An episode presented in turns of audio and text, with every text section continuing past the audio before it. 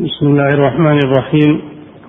الحمد لله رب العالمين والصلاة والسلام على نبينا محمد وعلى آله وأصحابه أجمعين. أما بعد قال المؤلف رحمه الله تعالى واحتج هؤلاء المنكرون للشفاعة بقول الله سبحانه وتعالى واتقوا يوما لا تجزي نفس عن نفس شيئا ولا يقبل منها شفاعة ولا يؤخذ منها عدل. وبقوله تعالى ولا يقبل منها عدل ولا تنفعها شفاعة. وبقوله من قبل أن يأتي يوم لا بيع فيه ولا خلة ولا شفاعة. وبقوله ما للظالمين من حميم ولا شفيع يطاع. وبقوله فما تنفعهم شفاعة الشافعين. بسم الله الرحمن الرحيم. الحمد لله رب العالمين. صلى الله وسلم على نبينا محمد وعلى آله وأصحابه أجمعين. من الشبهة التي اعتمد عليها الخوارج والمعتزلة ومن نفى الشفاعة في أهل الكبائر وإخراجهم من النار كما سبق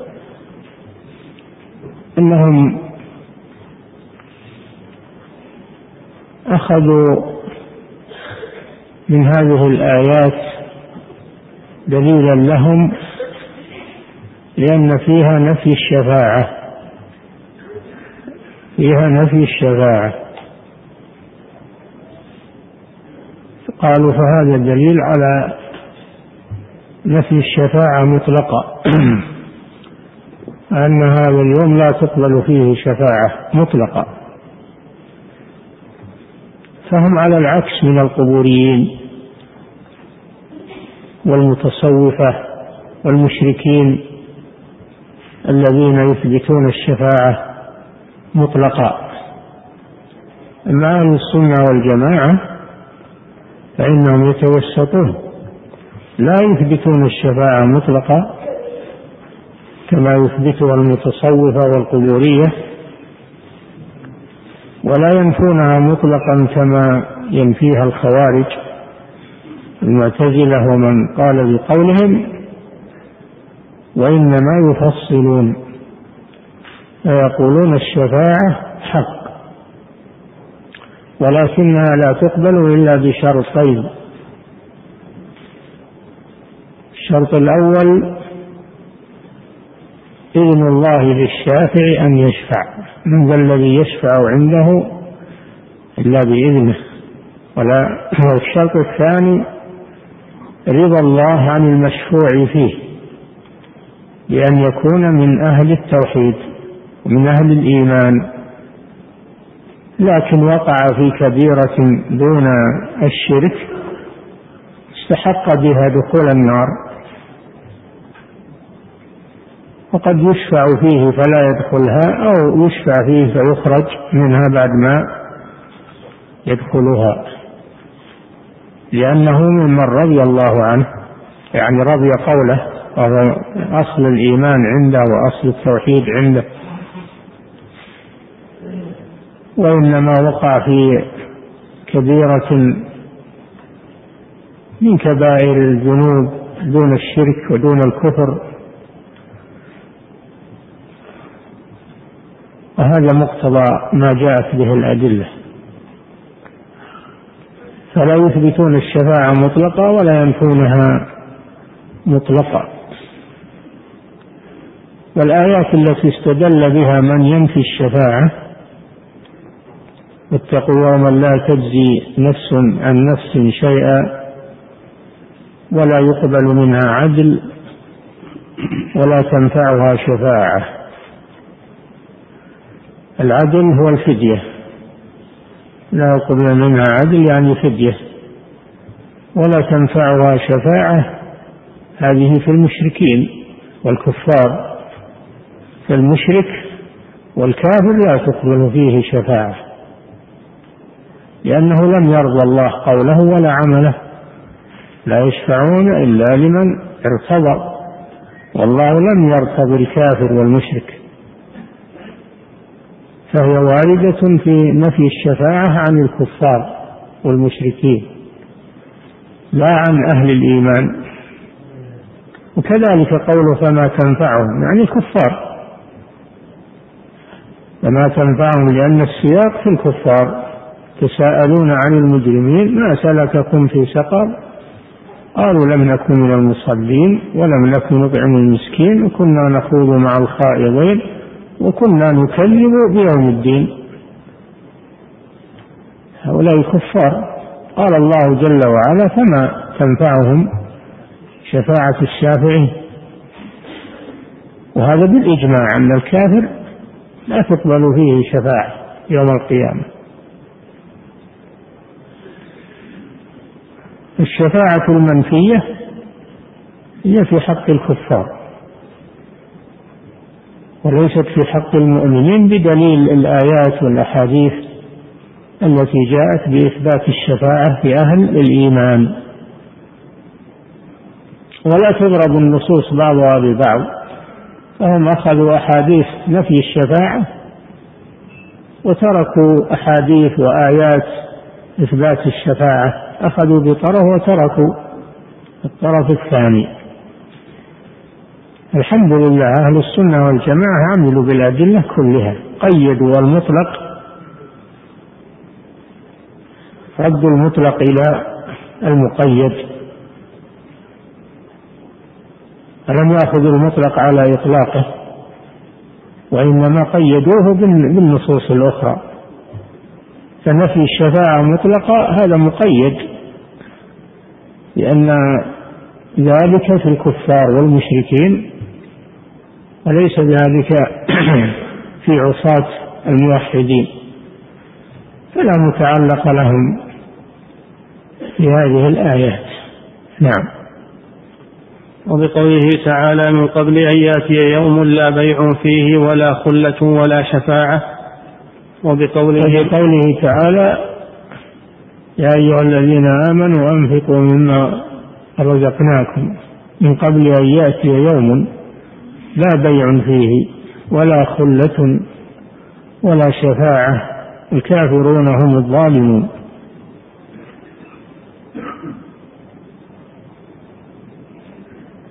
واتقوا يوما آه، من قبل أن يأتي يوم لا بيع فيه.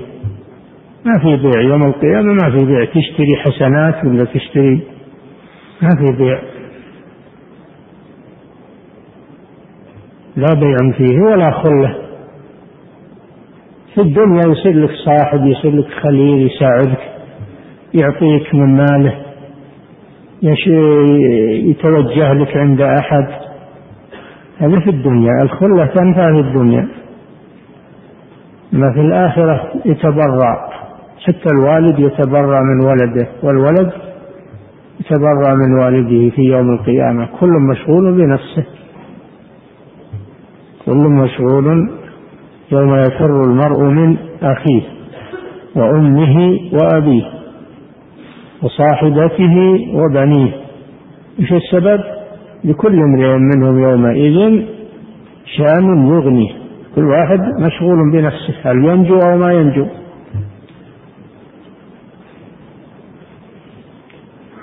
فهذه الآية إنما هي في الكفار. الكفار ما لهم يوم القيامة ما لهم حيلة. لا بد من دخولهم النار والخلود فيها. أليس هناك سبب ينجيهم منها؟ لأنهم لم يقدموا السبب سبب النجاة في الدنيا. الآخرة ما فيها أسباب وتقطعت بهم الأسباب. ولو يرى الذين ظلموا يرون العذاب أن القوة لله جميعا وأن الله شديد العذاب إذ تبرأ الذين اتبعوا من الذين اتبعوا ورأوا العذاب تقطعت بهم الأسباب.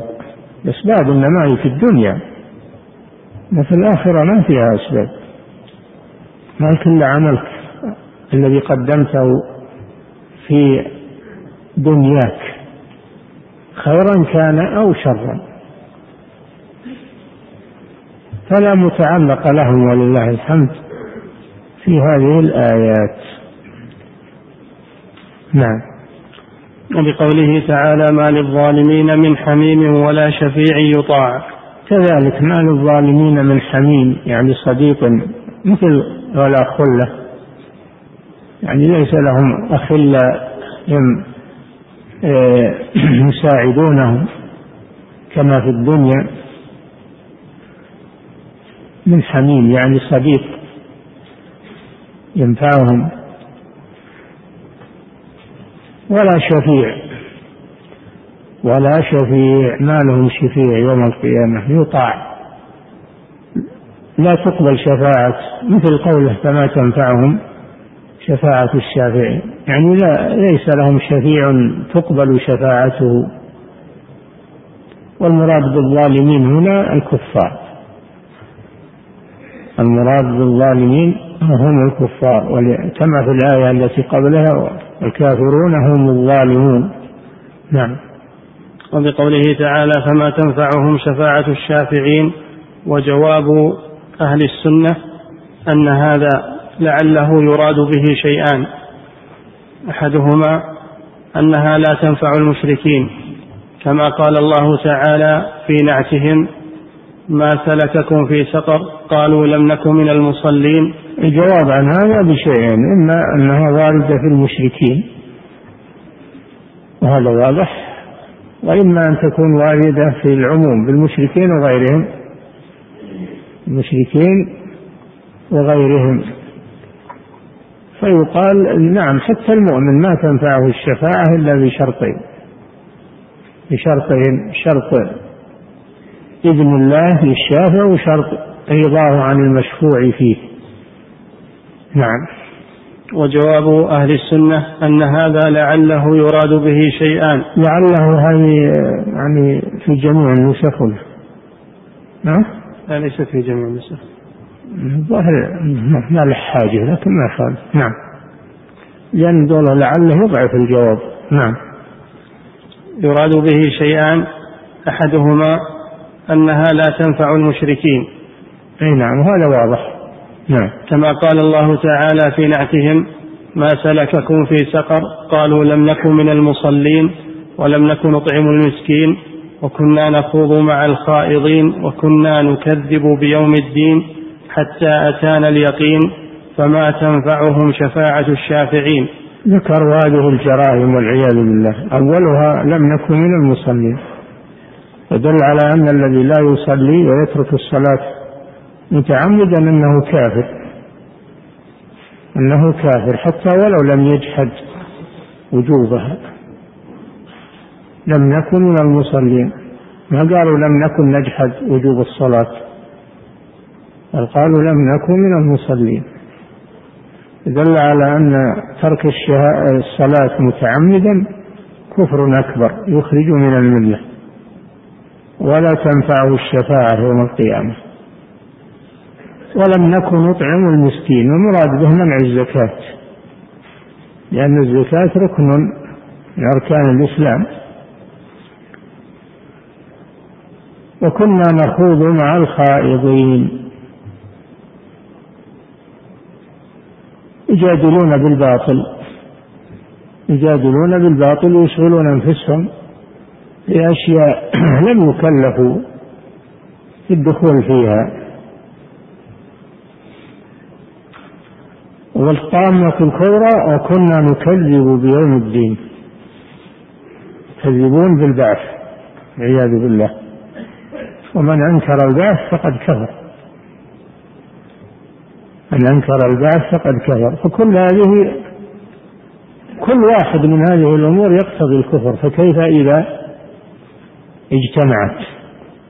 لذلك رتب على هذا على هذه الجرائم قوله تعالى فما تنفعهم شفاعة الشافعين. إذا الشفاعة ما تنفع هؤلاء أما أن تنفع المؤمنين بإذن الله فهذا له أدلة أخرى.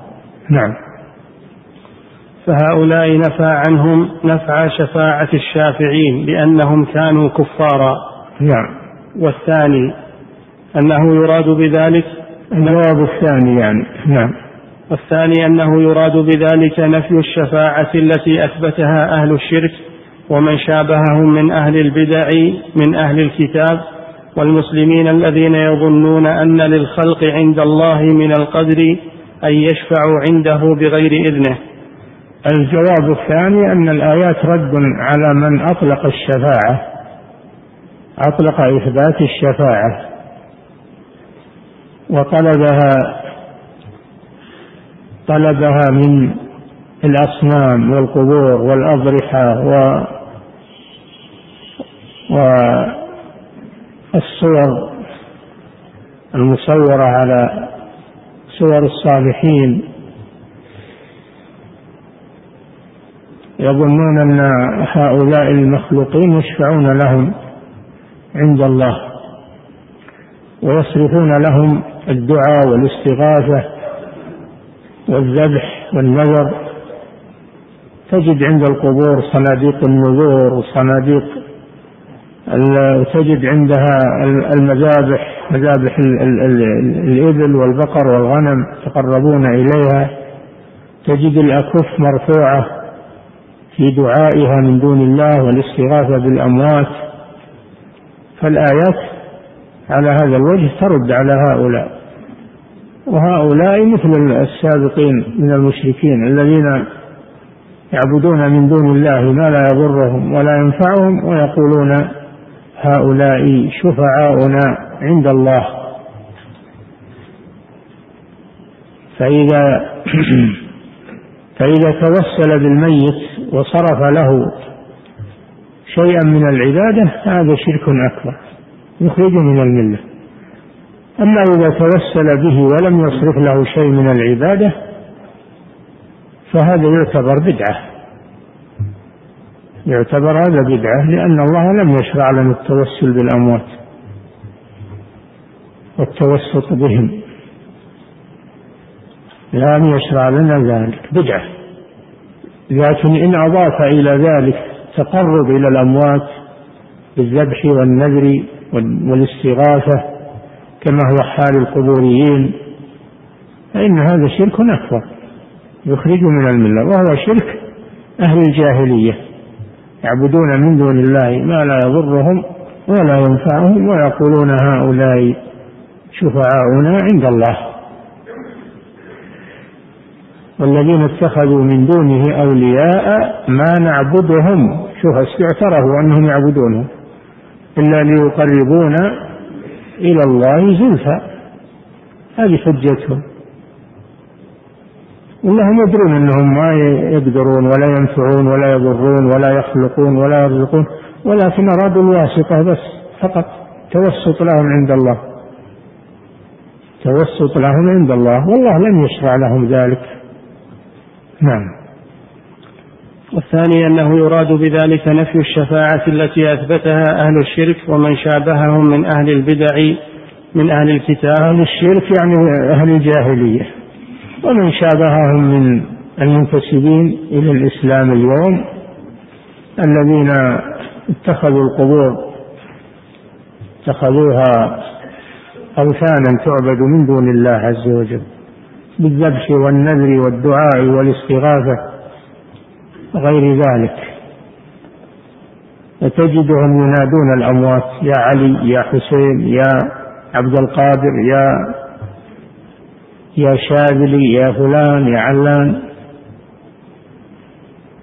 خصوصا في الشدائد خصوصا في الشدائد يهتفون بالأموات وينسون الله سبحانه وتعالى. عكس ما كان عليه المشركون الأولون.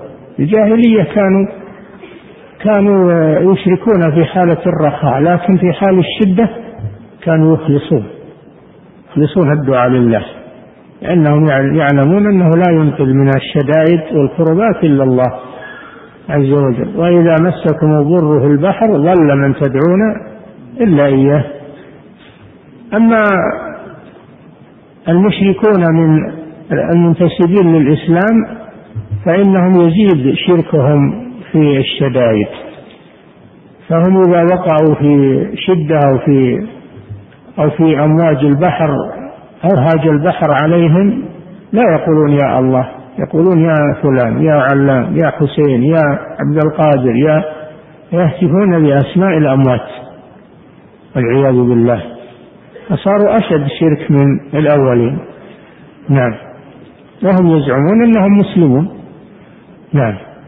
ومن شابههم من أهل البدع من أهل الكتاب والمسلمين الذين يظنون أن للخلق عند الله من القدر أن يشفعوا عنده بغير إذنه. من أهل الكتاب مثل النصارى الذين غلوا في المسيح اتخذوه إلها من دون الله مثل واتخذوا أمه مريم.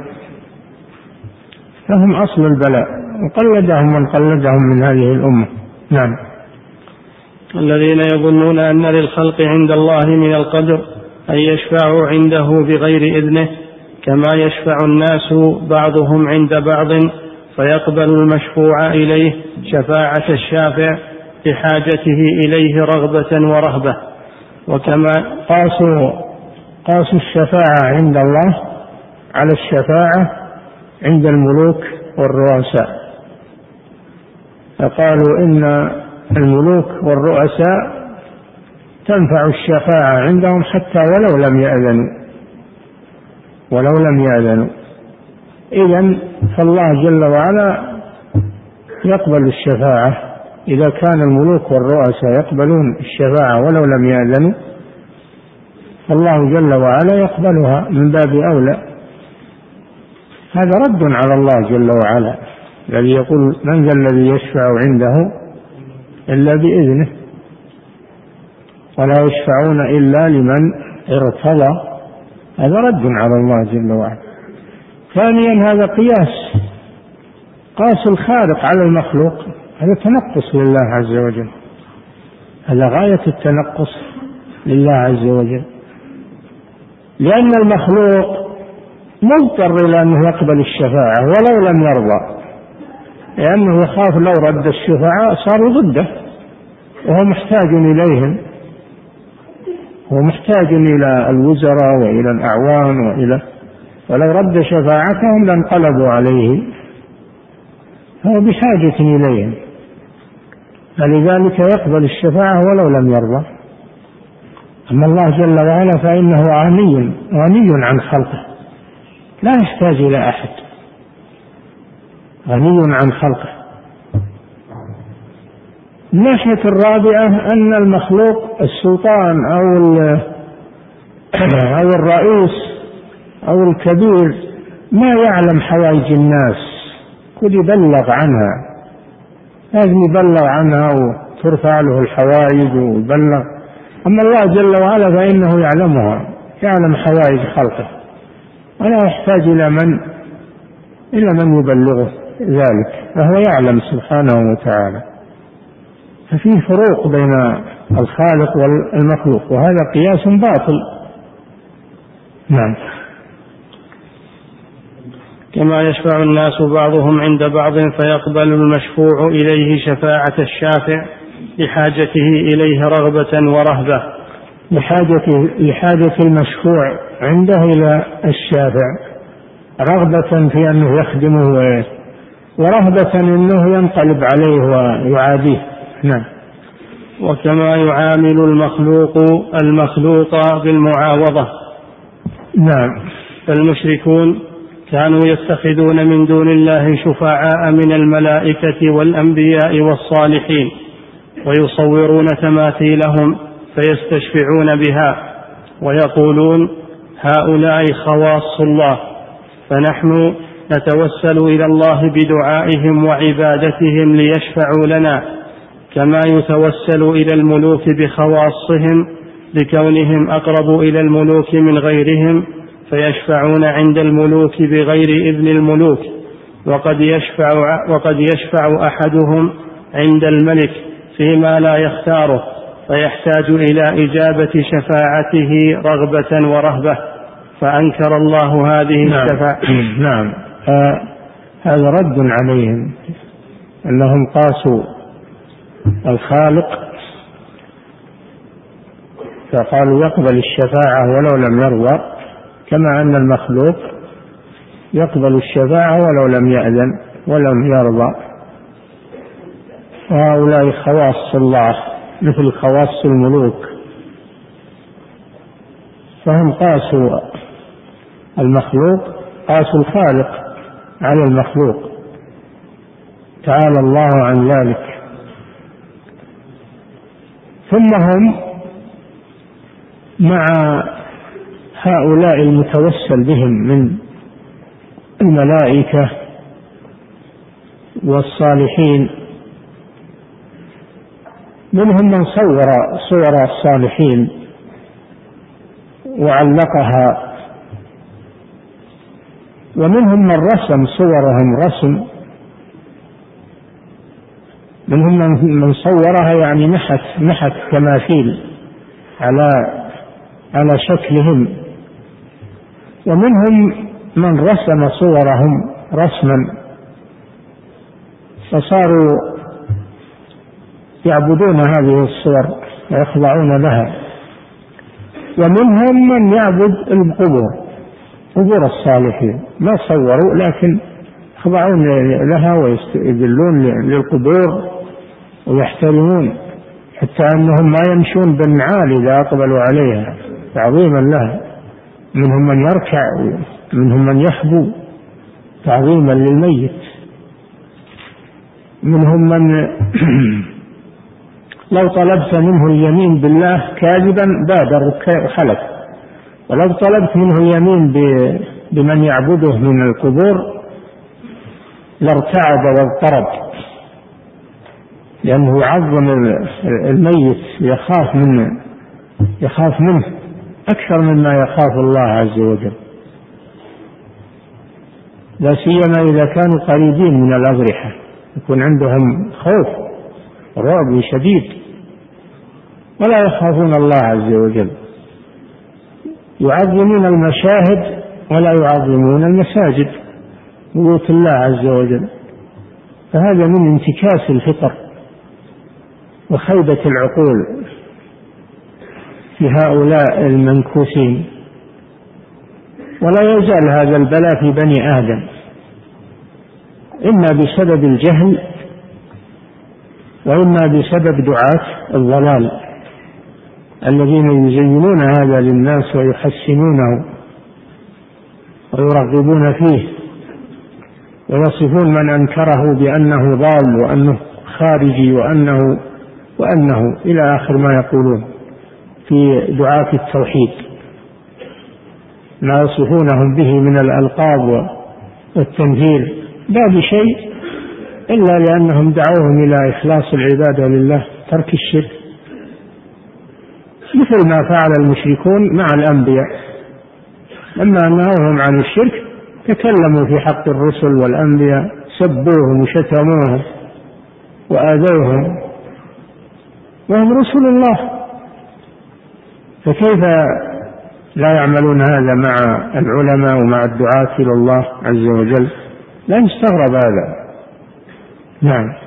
فأهل الشرك عندهم غيرة على أوثانهم. على أصنامهم على معبوداتهم ولذلك يبذلون دماءهم وأموالهم دونها لأنها أشربت في قلوبهم تعلقت في قلوبهم فأحبوها حبا شديدا. وصار نزعها من قلوبهم صعب. فهم ما بين جاهل لم يبين له ظن أن هذا أن هذا خير. وما بين متعمد مضل يريد أن يصرف الناس عن دين الرسل وعن دين الأنبياء إلى دين المشركين. فالخطر عظيم وشديد لهذه الفتنة العظيمة. نعم. ويقولون هؤلاء خواص الله فنحن نتوسل إلى الله بدعائهم وعبادتهم ليشفعوا لنا كما يتوسل إلى الملوك بخواصهم لكونهم أقرب إلى الملوك من غيرهم فيشفعون عند الملوك الله سبحانه وتعالى قريب من عباده. قريب من عباده كلهم ما هو قريب من الصالحين فقط هو قريب من عباده. وإذا سألك عبادي عني فإني قريب. أجيب دعوة الداعي إذا دعان فليستجيبوا لي وليؤمنوا بي لعلهم يرشدون. فلماذا لا تدعو الله مباشرة؟ ترفع يديك إليه تتضرع إليه. وهو قريب مجيب. ولست بحاجة إلى أن تتوسط واحد. حي أو ميت أنت بحاجة إلى هذا. الله جل وعلا أمرك أن تدعوه مباشرة. ادعوني وقال ربكم ادعوني أستجب لكم. قال ادعوني بواسطة فلان ولا علان. ادعوني أستجب لكم. ينزل إلى سماء الدنيا كل ليلة حين يبقى ثلث الليل الآخر. فيقول من يدعوني فأستجيب له. من يسألني فأعطيه. من يستغفرني فأغفر له. فهو جل وعلا قريب من عباده. ويعرض عليهم الدعاء ويعرض عليهم التوبة والاستغفار والسؤال يسألونه. ويعدهم بالإجابة. والمغفرة.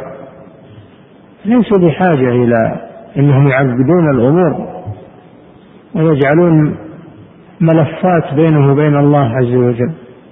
لكن هذا من إغراء الكف... آه، من إغراء الشياطين شياطين الإنس والجن دعاة الضلال. هم الذين غرسوا فيهم هذه العقيدة الوثنية بغفلة من أهل العلم. أو تساهل وكسل من أهل العلم في القيام بالدعوة إلى الله جل وعلا. حتى نمت هذه الأمور وصارت هي الدين. حين المشكلة أن حينما تنكر يقولون هذا ينكر الدين. ينكر الدين. صارت هي الدين والتوحيد صار ما هو الدين عندهم. صار تنقص للأولياء والصالحين. يقولون هذا يتنقص ويقولون هذا ما يحب الرسول ولا يحب الأولياء والصالحين. فهم يصفونه إما أنه تنقص وإما أنه لا يحب هؤلاء الأنبياء والصالحين. كذا يقولون. نعم. ولذلك يقولون إن الطائفة الفلانية التي تدعو إلى التوحيد يقولون هؤلاء لا يحبون الرسول صلى الله عليه وسلم. يقولون أن الوهابية ما تحب الرسول.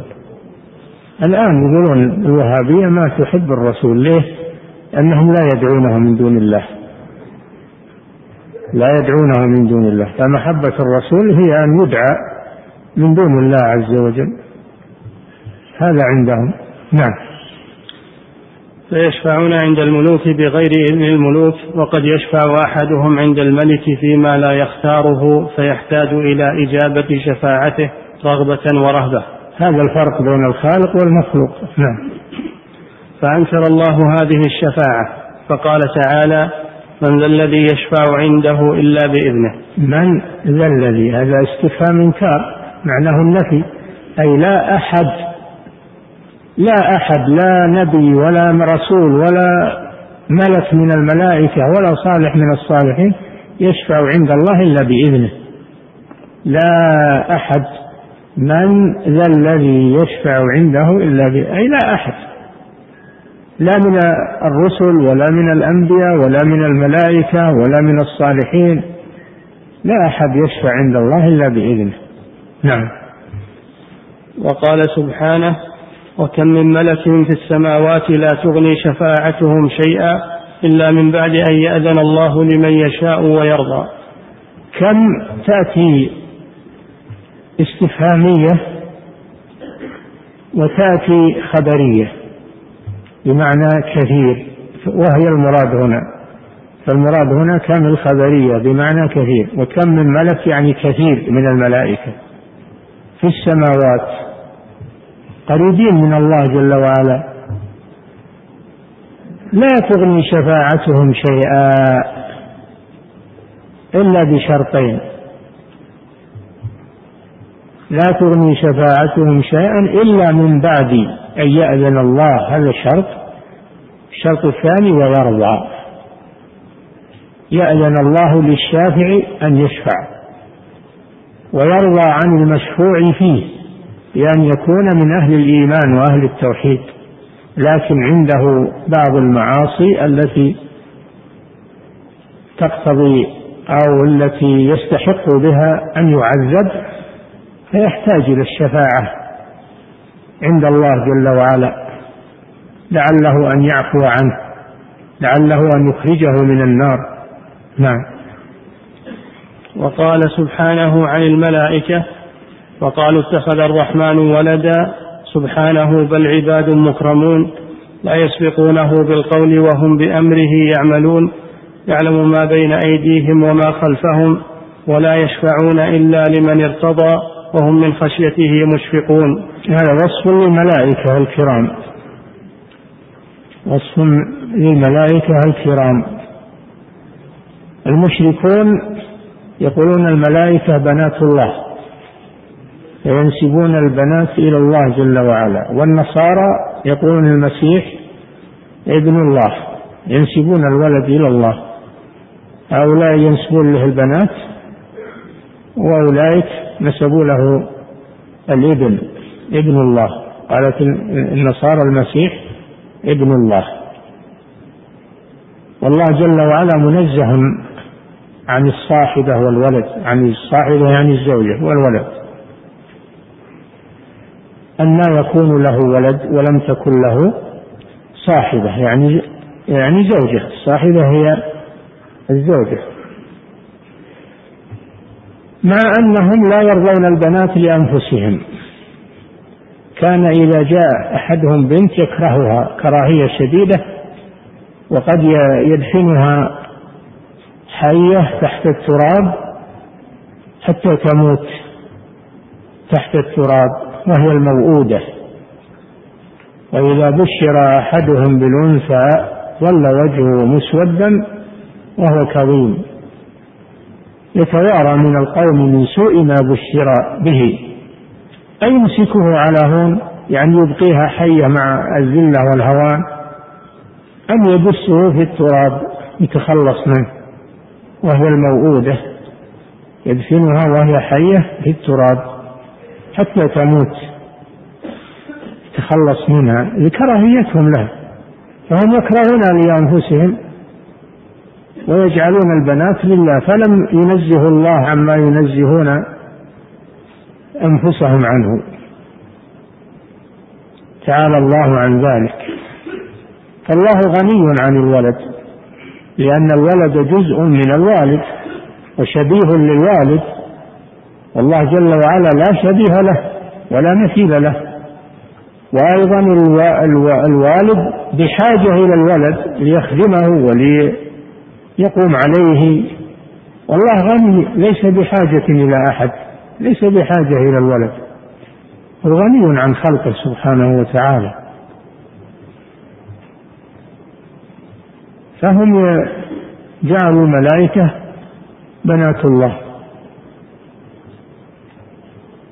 جعلوا الملائكة بنات الله.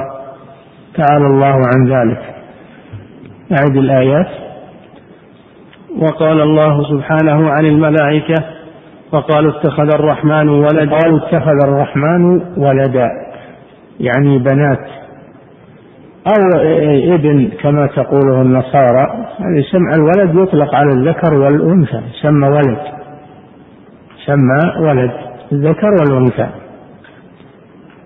قالوا اتخذ الرحمن ولدا سبحانه هذا نفي وتنزيه لله أنه لم يتخذ ولدا فقالوا اتخذ الرحمن ولدا سبحانه. بل عباد مكرمون بل الملائكة عباد. والعبد لا يكون ولدا لله عز وجل. الولد العبد لا يكون العبد لا يكون ولدا لله جل وعلا. الله غني عنه. لأنه لو كان ولدا لله لصار إلها. لو كان ولدا لله لصار إلها مثل الله. لأن الولد جزء من الوالد كما قال تعالى وجعلوا له من عباده جزءا. إن الإنسان لكفور مبين. جزء يعني لأن الولد بضع بضع من الوالد وقطعة من الوالد ومعنى هذا أنه يكون إله مع الله. تعالى الله عن ذلك. والله لا شريك له سبحانه وتعالى. بل عباد كونهم عباد ينفي أنهم يكونون أولاد لله سبحانه وتعالى. المسيح ابن الله تقول النصارى في حين أن المسيح عبد الله ورسوله. وليس ابنا لله عز وجل بل هو عبد الله ورسوله.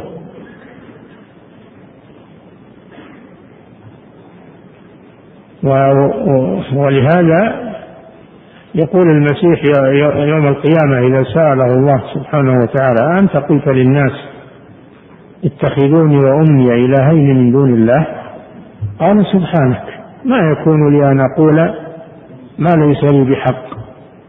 ليس له حق في, في الألوهية. إن كنت قلته فقد علمته.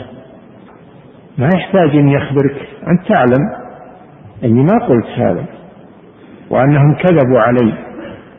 كنت قلته فقد علمته. تعلم ما في نفسي ولا أعلم ما في نفسك. إنك أنت علام الغيوب. ما قلت لهم إلا ما أمرتني به.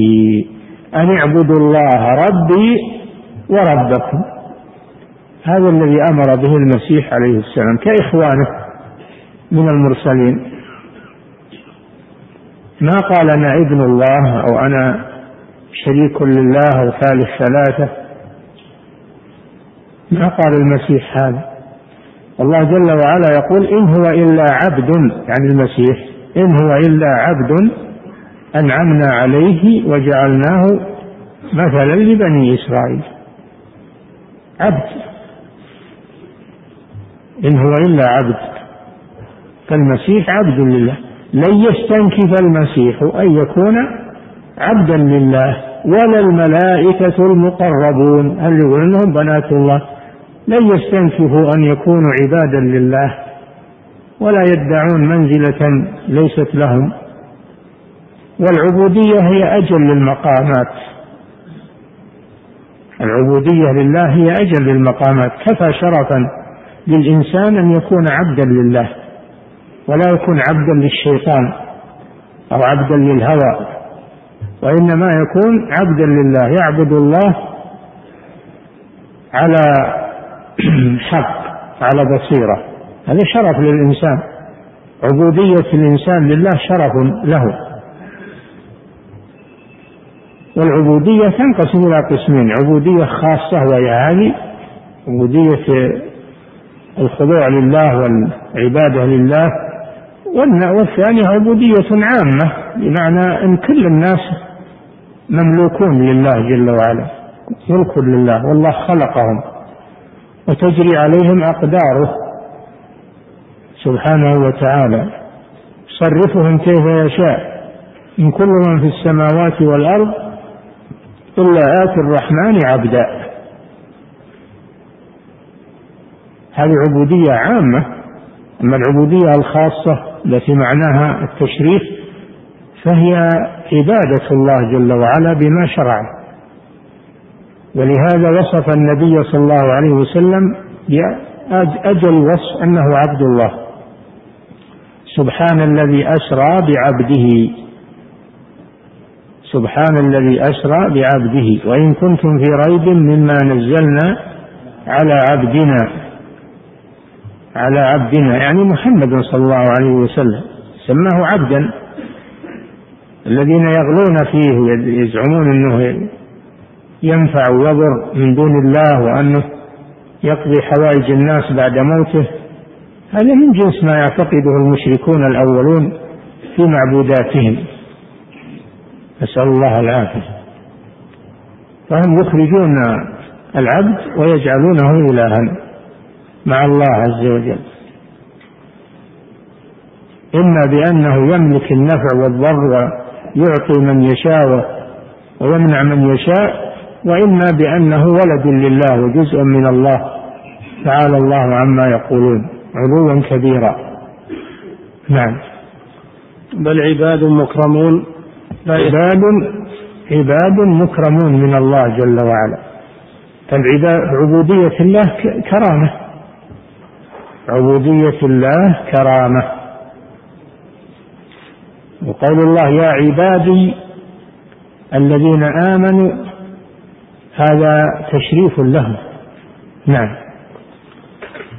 لا يسبقونه بالقول وهم بأمره يعملون. لا يسبقونه بالقول. لا يتقدمون على الله بالاقتراحات. أو أن الله يفعل كذا أو يفعل كذا بل إنهم يصغون لأمر الله جل وعلا. فما أمرهم به نفذوه. وما لم يأمر به توقفوا عنه. بل عباد مكرمون لا يسبقونه بالقول. وهم بأمره يعملون. إذا أصدر إليهم أمرا بادروا إلى تنفيذه. هذه العبودية لله عز وجل. نعم. يعلم ما بين أيديهم وما خلفهم ولا يعلم ما بين أيديهم وما خلفهم. علمه محيط بهم لا يخفى عليه شيء. وأما الله جل وعلا فلا أحد يحيط به. قال جل وعلا ولا يعلم ما بين أيديهم وما خلفهم ولا يحيطون به علما. المسيح يقول تعلم ما في نفسي ولا أعلم ما في نفسك. إنك أنت علام الغيوب. نعم. ولا يشفعون إلا لمن ارتضى. هذا محل الشاهد. ولا يشفعون مع ما أعطاهم الله من الكرامات والأوصاف التي ذكرها في هذه الآية لا يشفعون إلا لمن ارتضى. لا يتقدمون بالشفاعة عند الله إلا بعد أن يأذن الله لهم. أفضل الشفعاء وسيد الشفعاء نبينا محمد صلى الله عليه وسلم. إذا طلبت منه الأمم يوم القيامة أن يدعو الله لهم بأن يريحهم من الموقف الذي طال عليهم شق عليهم لا يبادر ويطلب من الله أن يحاسب العباد بل يخر ساجدا بين يدي ربه حتى يقال له يا محمد ارفع راسك وقل يسمع واشفع تشفع ما يشفع إلا بعد إذن الله له. نعم. وهم من خشيته مشفقون. خائفون من الله جل وعلا. من خشيته وخوفه خائفون من الله. إذا كانوا خائفين من الله دل على أنهم عباد. وأنهم لا يصلحون لأن يكونوا آلهة أو يملكون من الأمر شيئا. نعم. وقال الله سبحانه قل ادعوا الذين زعمتم من دون الله لا يملكون مثقال ذرة في السماوات ولا في الأرض وما له فيهما من شرك وما له منهم من ظهير ولا تنفع الشفاعة عنده إلا لمن أذن له. هذه الآية يقولون قطعت عروق الشرك من أصله. انتبهوا هذه الآية قطعت عروق الشرك من أصله وردت على المشركين. قل ادعوا الذين زعمتم من دون الله. هذا أمر تحدي. هذا أمر من باب التحدي.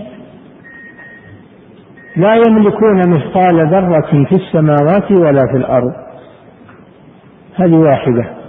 وما لهم فيهما من شرك؟ هذه الثانية. وما له منهم من ظهير؟ هذه الثالثة. ولا تنفع الشفاعة عنده إلا لمن أذن له. هذه الرابعة. إذا ما بقي مجال للمشركين. أولا إنهم ما يملكون شيء. الملك كله لله سبحانه وتعالى. فكيف تطلب منهم شيء وهم لا يملكون شيئا إلا من ملكه الله منهم. الملك بيد الله قل اللهم مالك الملك تؤتي الملك من تشاء وتنزع الملك ممن تشاء. فالملك لله جل وعلا ما أحد يملك شيء. الملك لله لا يملكون أقل شيء مثقال ذرة ذرة وهي الهباءة التي تطير في الهواء. وقيل الذرة صغار النمل. لا يملكون ما يزن ذرة من الكون. الكون منه له لله سبحانه وتعالى. فكيف تطلبون منهم وهم لا يملكون شيء؟ ولا مثقال ذرة. العادة أنه ما يطلب من الإنسان إلا شيء يملكه. ما يطلب منه إلا شيء مما يملكه. تأتي عند الغني وعنده دراهم وعنده أموال وأنت محتاج تقول عفوا تصدق عليه يملك هذا. أما تجي عند فقير معدم وتطلب منه ما يستطيع ما, ما عنده شيء. هو أقل منك يمكن وأكثر حاجة منك. فلا يطلب الحاجات إلا من الغني. المالك لكل شيء وهو الله سبحانه وتعالى. هذه واحدة. الثانية إذا لم يكن مالكا فربما يكون شريكا للمالك. يكون شريكا للمالك. هو ما يملك شيء مستقل لكن قد يكون شريكا للمالك. هذا أيضا نفاه الله. وما لهم فيهما من شرك. ما لهم في السماوات والأرض شركة أبدا. السماوات والأرض لله جل وعلا. ما لأحد فيها أي ملك. وما ولا شري ولا مشاركة. ولا مشاركة أبدا. هي ملك الله جل وعلا. وما لهم فيهما من شرك. الثالثة إذا لم يكن مالكا للشيء المطلوب منه ولا شريكا فيه فربما يكون إنه إنه يعين المالك. يعين المالك يكون وزيرا له يدبر معه الأمور ويساعده. الله ليس كذلك لا يحتاج إلى أحد. وما له منهم من ظهير. ما له منهم من يعينه جل وعلا لأنه غني. غني عن الأعوان وعن الشركاء وعن هو غني سبحانه وتعالى. ما له منهم من ظهير. ما بقي إلا الشفاعة. نفاها الله عز وجل. وقال ولا يشفعون إلا لمن ارتضى. ولا تنفع الشفاعة عنده إلا لمن أذن له. فصارت الشفاعة ملك لله. ما هي تطلبها منه؟ الشفاعة ملك لله. اطلبها من الله. قل اللهم شفع في فلانا. شفع في نبيك شفع في ملائكتك. أما أنك تقول يا محمد يا جبرائيل يا كذا لا ما يشفع إلا بإذن الله عز وجل. اطلب من الله أنه يشفع فيك. الشفعاء يشفع فيك رسوله يشفع فيك ملائكته يشفع فيك عباده الصالحين. تطلب من الله. ما تطلب الشفاعة منهم مباشرة. ولا يشفع ولا آه، قال تعالى ولا يشفعون إلا لمن ارتضى ولا تنفع الشفاعة عنده إلا لمن أذن له. إذا لا بقي للمشركين مجال يتعلقون به. ولذلك قالوا إن هذه الآية قطعت عروق الشرك من أصله. لكن وين اللي يتأمل وين اللي يتدبر القرآن؟ نعم. وقال الله تعالى ويعبدون من دون الله ما لا يضرهم ولا ينفعهم ويقولون هؤلاء شفعاؤنا عند الله.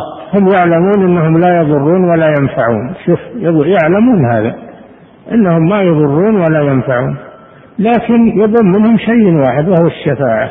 ويقولون هؤلاء شفعاؤنا عند الله. أنتم اللي تجعلونهم شفعاء عند الله؟ الله هو الذي يجعل الشفعاء ويأذن لهم. الشفاعة ما هي بملك لأحد هي ملك الله جل وعلا. أم اتخذوا من دون من دونه من دون الله شفعاء؟ قل أولو كانوا لا يملكون شيئا ولا يعقلون. قل لله الشفاعة جميعا. الشفاعة ملك لله تطلب من الله. والشفيع ما يشفع إلا بشرطين الإذن والرضا. نعم. ويقولون هؤلاء شفعاؤنا عند الله. قل أتنبئون الله بما لا يعلم في السماوات ولا في الأرض؟ الله لا يعلم له شريك في السماوات والأرض. وما لا يعلمه الله فهو باطل ومحال لأن الله يعلم كل شيء. الله أخبر أنه ليس له شريك في السماوات ولا في الأرض. وأنتم تقولون لا له شريك. إذا أنتم أعلم من الله. تنبئون الله بما لا يعلم. نعم. قل أتنبئون الله بما لا يعلم في السماوات ولا في الأرض سبحانه وتعالى عما يشركون. سبحانه هذا تنزيه التسبيح معناه التنزيه نزه نفسه عن عن عقيدتهم هذه الباطلة وتعالى تعالى جل وعلا أي ارتفع بذاته و وقدره وقهره على عباده. نعم. عما يشركون. سمى ذلك شركا. سماه شركا. أن اتخاذهم الشفعاء عند الله بدون إذن الله ورضاه أنه شرك. شرك بالله سبحانه وتعالى عما يشركون. نعم. وقال الله تعالى وأنذر به الذين يخافون أن يحشروا إلى ربهم. ليس لهم من دونه ولي ولا شفيع لعلهم يتقون. وأنذر به هذا خطاب للرسول صلى الله عليه وسلم. أنذر به يعني بالقرآن. الذين يخافون أن يحشروا إلى ربهم يخافون من لقاء الله سبحانه وتعالى. ليس لهم من دونه أي غيره. ليس لهم غير الله. ليس لهم من دونه ولي ولا شفيع. ليس لهم ولي يتولى أمورهم إلا الله سبحانه وتعالى ولا شفيع عند الله. ليس لهم من دونه ولي ولا شفيع لعلهم يتقون ويتركون ما هم عليه من الشرك والشبه الباطلة تعلقات الباطلة. نعم. وقال الله تعالى الله الذي خلق السماوات والأرض وما بينهما في ستة أيام ثم استوى على العرش ما لكم من دونه من ولي ولا شفيع أفلا تتذكرون؟ الله الذي خلق في سورة السجدة. الله الذي خلق السماوات والأرض في ستة أيام. في ستة أيام. بينها في سورة حاميم فصلت. فصل هذه الأيام.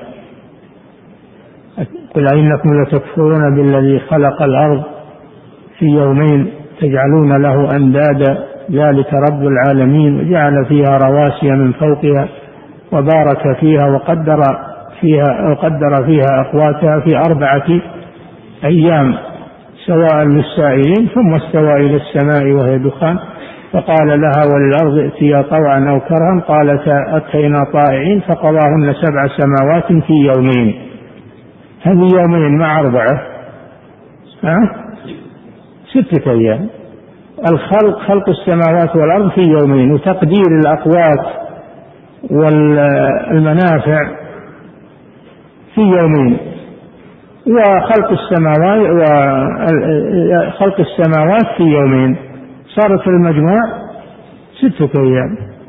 بداية من يوم بداية من يوم الأحد ونهاية بيوم الجمعة.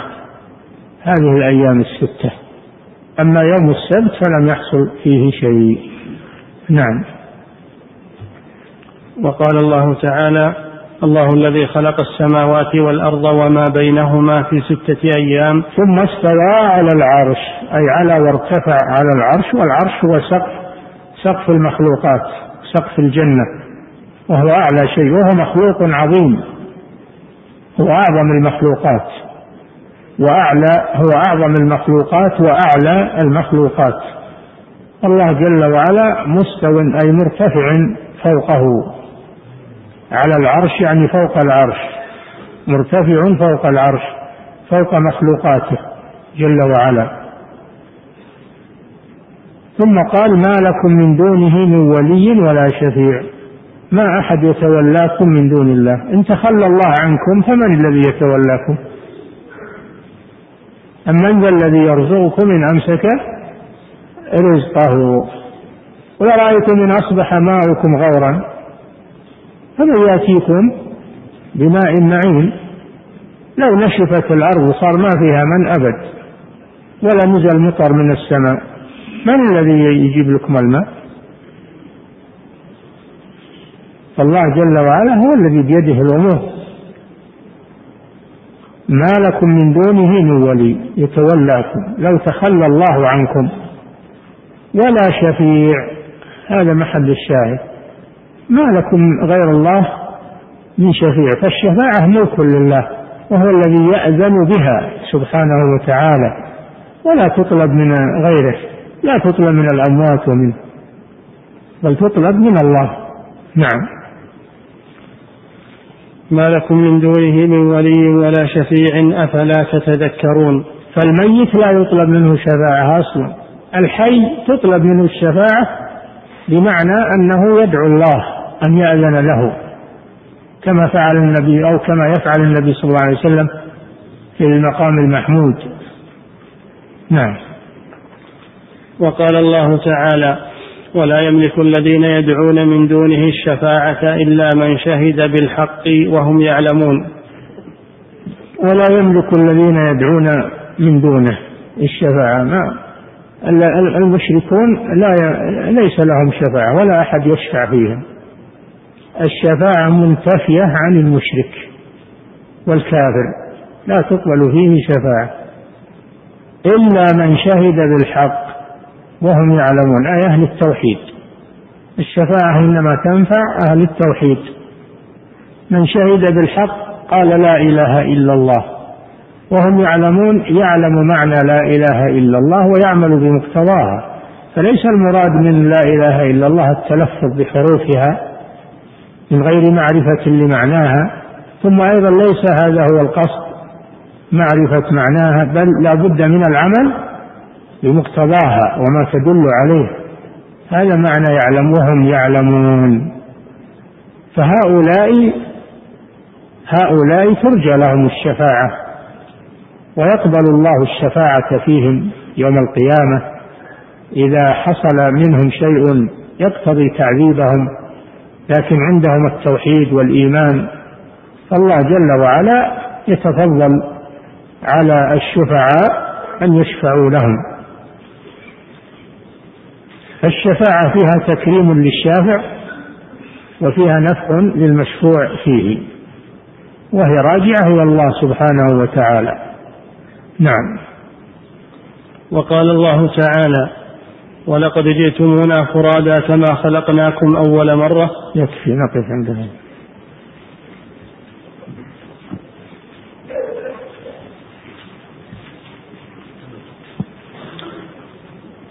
فضيلة الشيخ وفقكم الله. أسئلة كثيرة حول موضوع واحد وهو ما حكم من يأتي إلى القبر فيقول يا صاحب القبر ادعو الله لي أن يشفيني. فهل هذا شرك أكبر أم هو بدعة؟ أرجو التفصيل في ذلك. ليس في ذلك تفصيل. طلب الحوائج من الأموات دعاء أو غير دعاء شرك. لأن الميت لا يملك شيئا. الحي نعم تجي له تقول ادعو الله لي. لأن الدعاء عمل والإنسان ما دام على قيد الحياة فالعمل ممكن في حقه. لكن الميت انقطع عمله. إذا مات ابن آدم انقطع عمله. فهو لا يملك دعاء ولا غيره فطلب الحوائج منه دعاء أو غيره شرك بالله عز وجل. نعم. يقول فضيلة الشيخ وفقكم الله كيف نرد على من يحتج بحديث على من كيف نرد على من يحتج بحديث الأنبياء أحياء في قبورهم يصلون على استغاثتهم عند قبر النبي صلى الله عليه وسلم ويقولون إنه حي في قبره يسمعهم ويجيبهم. ليس هناك دليل على حياة الأنبياء من الكتاب ولا من السنة لكن إذا كان الشهداء أحياء عند ربهم بنص القرآن فالأنبياء أولى منهم. هذا هو طريق الاستدلال على حياة الأنبياء.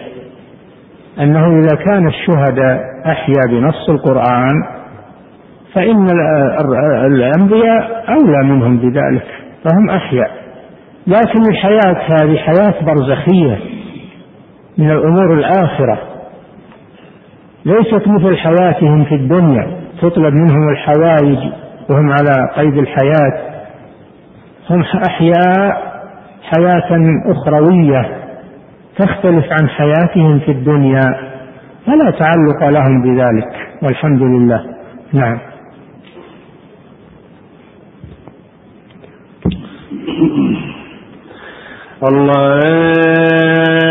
الله أكبر الله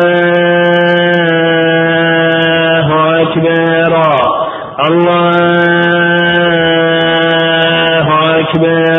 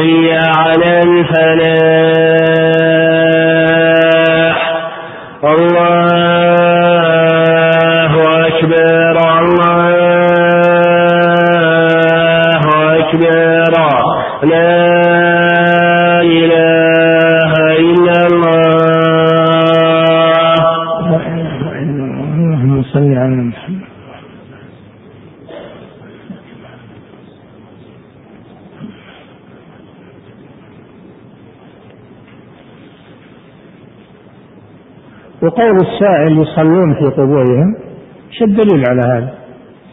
من قال إن لا- الأنبياء والرسل يصلون في قبورهم؟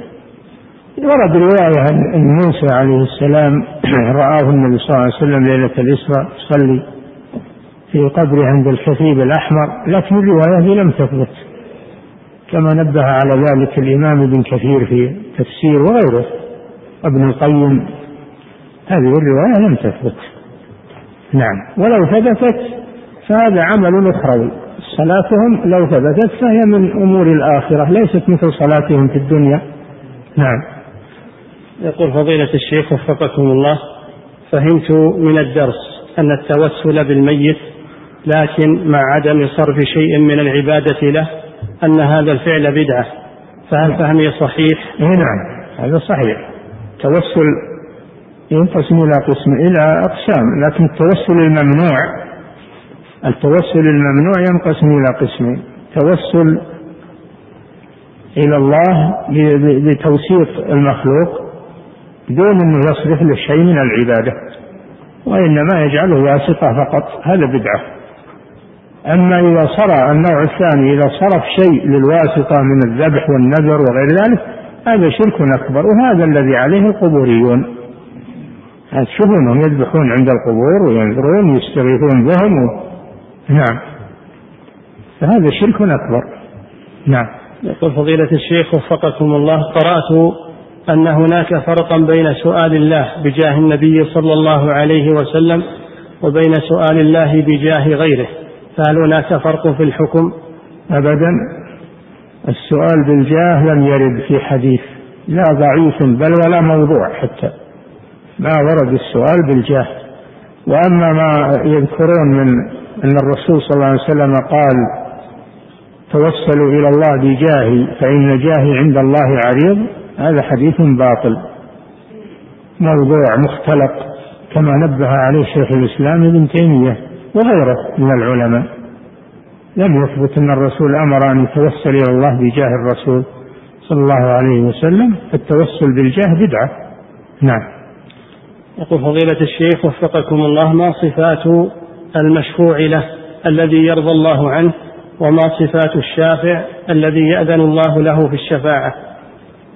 صفاته أنه مؤمن المشفوع فيه صفاته أنه من المؤمنين ولو كان عنده شيء يستحق به أن يعذب. أي صفاته؟ يعتبر من عصاة الموحدين. والشافع أن يكون من عباد الله من عباد الله الصالحين إما الملائكة وإما الرسل وإما عباد الله الصالحين من غيرهم. نعم. يقول فضيلة الشيخ وفقكم الله إذا توقفت المصلحة على أن يحلف قبوري وعلمت أنه سيحلف بالله كاذبا غير مبالغ إذا توقفت المصلحة على أن يحلف قبوري. وعلمت أنه سيحلف بالله كاذبا غير مبالي. وعلمت أيضا أنه يعظم شخصا فلا يحلف به كاذبا. فهل يجوز لي أن أطلب منه الحلف بغير الله؟ مسألة اليمين على الدعاوى واليمين على المنكر هذه من أعمال القضاة. هذه من أعمال القضاة هم اللي ينظرون فيها. نعم. يقول فضيلة الشيخ وفقكم الله قرأت في رسالة كتبها شيخ الإسلام ابن نعم. تيمية. قرأت في رسالة كتبها شيخ الإسلام رحمه الله إلى والدته قال فيها من أحمد بن تيمية إلى الوالدة السعيدة أقر الله عينها بنعمه وجعلها من خيار إمائه وخدمه. فما رأيكم في التعبير بخدمة الله؟ وكذلك عبر ابن القيم رحمه الله في هذه العبارة في مدارج السالكين. نعم وهذه كتبها شيخ الإسلام رحمه الله وهو في السجن كتبها إلى أمه والخدمة يريدون بها العبادة يريدون بها العبادة ولا يريدون الخدمة بمعنى أن المخلوق يخدم الخالق بقضاء حاجات للمخدوم وينوب عنه لا. المراد بالخدمة هنا العبادة. نعم. يقول فضيلة الشيخ وفقكم الله كيف نجمع بين أن معنى قول الله سبحانه ولم نكن نطعم المسكين أن معناها منع الزكاة وبين أن سورة المدثر مكية والزكاة لم تفرض إلا في المدينة فما التوجيه وفقكم الله؟ نعم ما هو وما كل ما نزل في مكة ما كل المكي إنه ما نزل إلا في مكة. قد يكون هناك آيات نزلت في مكة بعد الهجرة تكون مكية. هذا قول إن, إن المكي ما نزل في مكة والمدني ما نزل في المدينة هذا قول فيه نظر. فيه نظر. نعم. يقول فضيلة الشيخ وفقكم الله هل تجوز الإشارة باليد؟ عند ذكر أحاديث الصفات مثل حديث القلوب هل, هل تجوز الإشارة باليد؟ عند ذكر أحاديث الصفات مثل حديث القلوب بين أصبعين من أصابع الرحمن.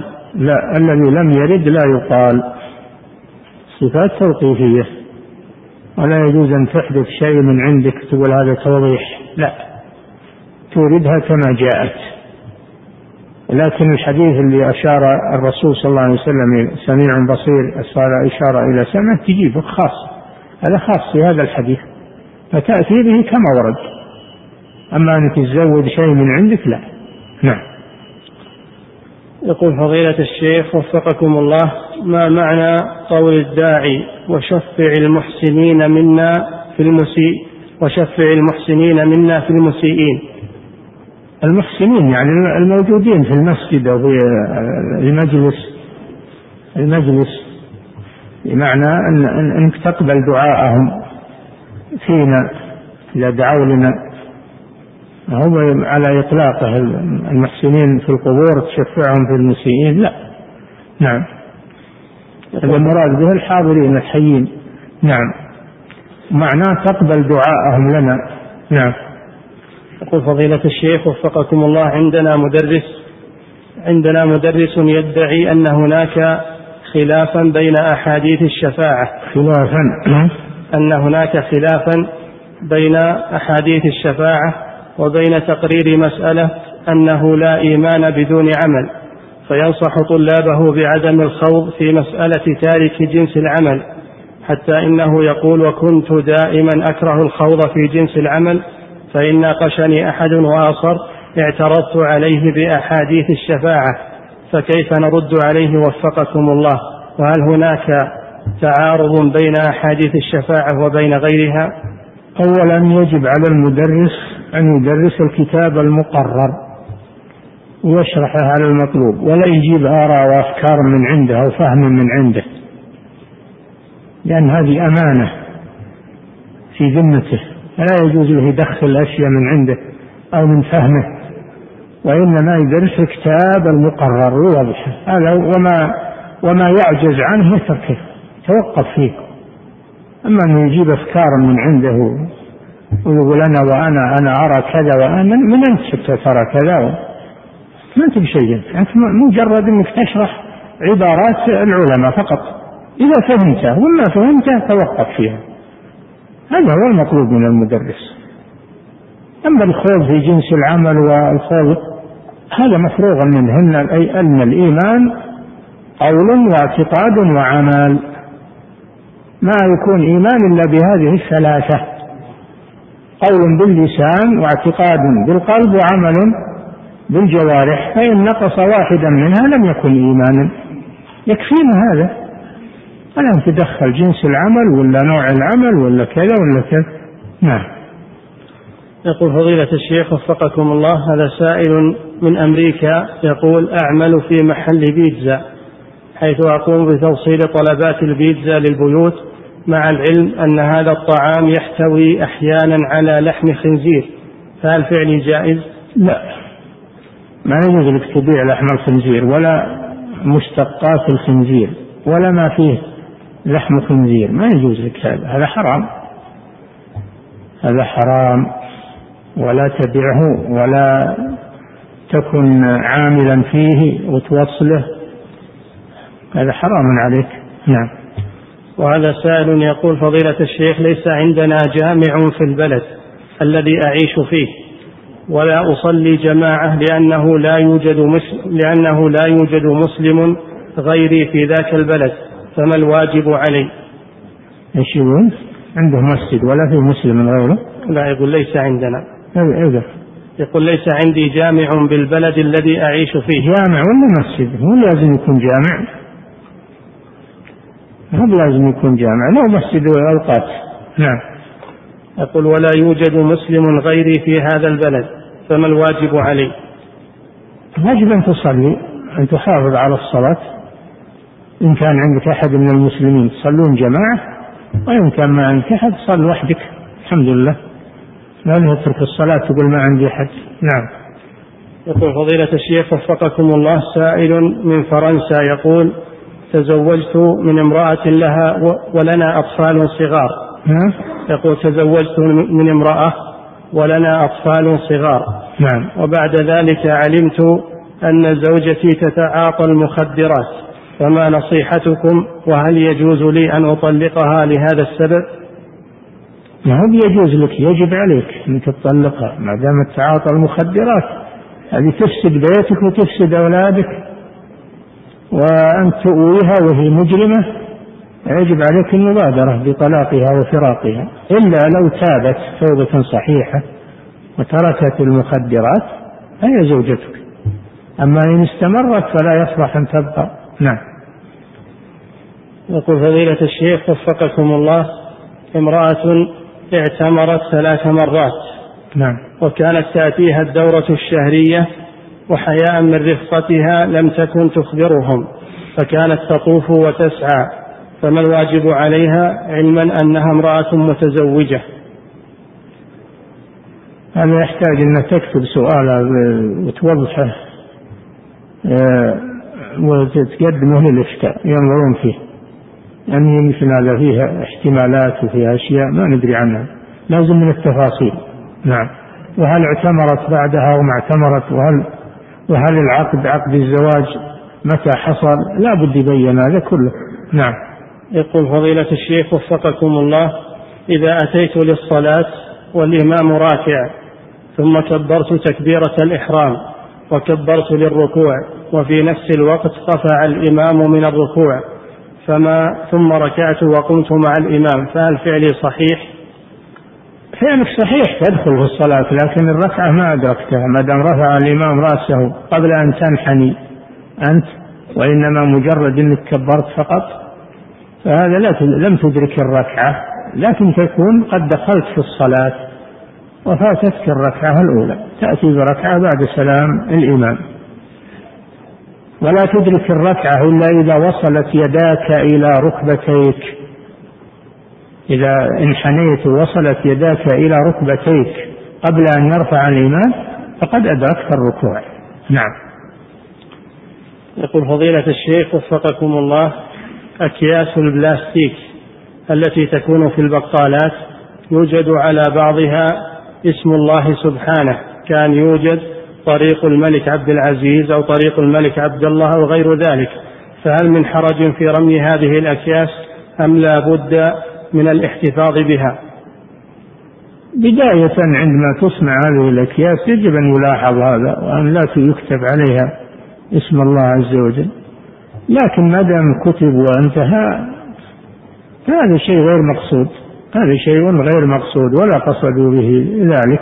يمكن الانتفاع بهذه الأكياس ولأن الكتابة عليها غير مقصودة. المقصود أن تكون أوعية للحاجات والأغراض لكن في البداية يجب عند الصناعة أن يمنع هذا الشيء. نعم أما أنت تبي تقضى وتبي تأخذ مقاضي من بقالة أو من صيدلية أو من ما في معنى لأن هذا ما هو مقصود. نعم. يقول فضيلة الشيخ وفقكم الله نريد إنشاء مسجد فلو وضعنا المنبر في الجهة الثانية بدل التي هو فيها في المساجد المعتادة بحيث يكون على يسار الإمام عند الصلاة. فهل هذا جائز؟ هذا تراجعون شؤون المساجد. ما تغيرون شيء في المسجد. إلا مراجعين شؤون المساجد وهي تنظر فيها. عندها عندها اصطلاحات وأشياء وعندها أحكام شرعية تنفذها في المساجد راجعوها نعم. يقول فضيلة الشيخ وفقكم الله إذا قمت لصلاة الفجر متأخرا فهل أقدم ركعتي الفجر قبل نعم إذا قمت. إذا قمت لصلاة الفجر متأخرا فهل أقدم ركعتي الفجر قبل الصلاة حتى ولو خشيت طلوع الشمس؟ نعم هذا لا بد منه. تقدم ركعتي الفجر قبل الصلاة لفعل النبي صلى الله عليه وسلم. ولكن مش وش اللي نومت عن صلاة الفجر؟ تخلي الجماعة تأخر الصلاة. إن كان هذا عن غلبة وأنت ما قصدته فأنت معذور. أما إن كان عادة هكذا اعتدت أنك ما تقوم هذا غلط كبير. أولا فاتك صلاة الجماعة وثانيا أخرجت الصلاة عن وقتها بسبب تفريطك. نعم. الله تعالى أعلم صلى الله وسلم على نبينا الله أكبر.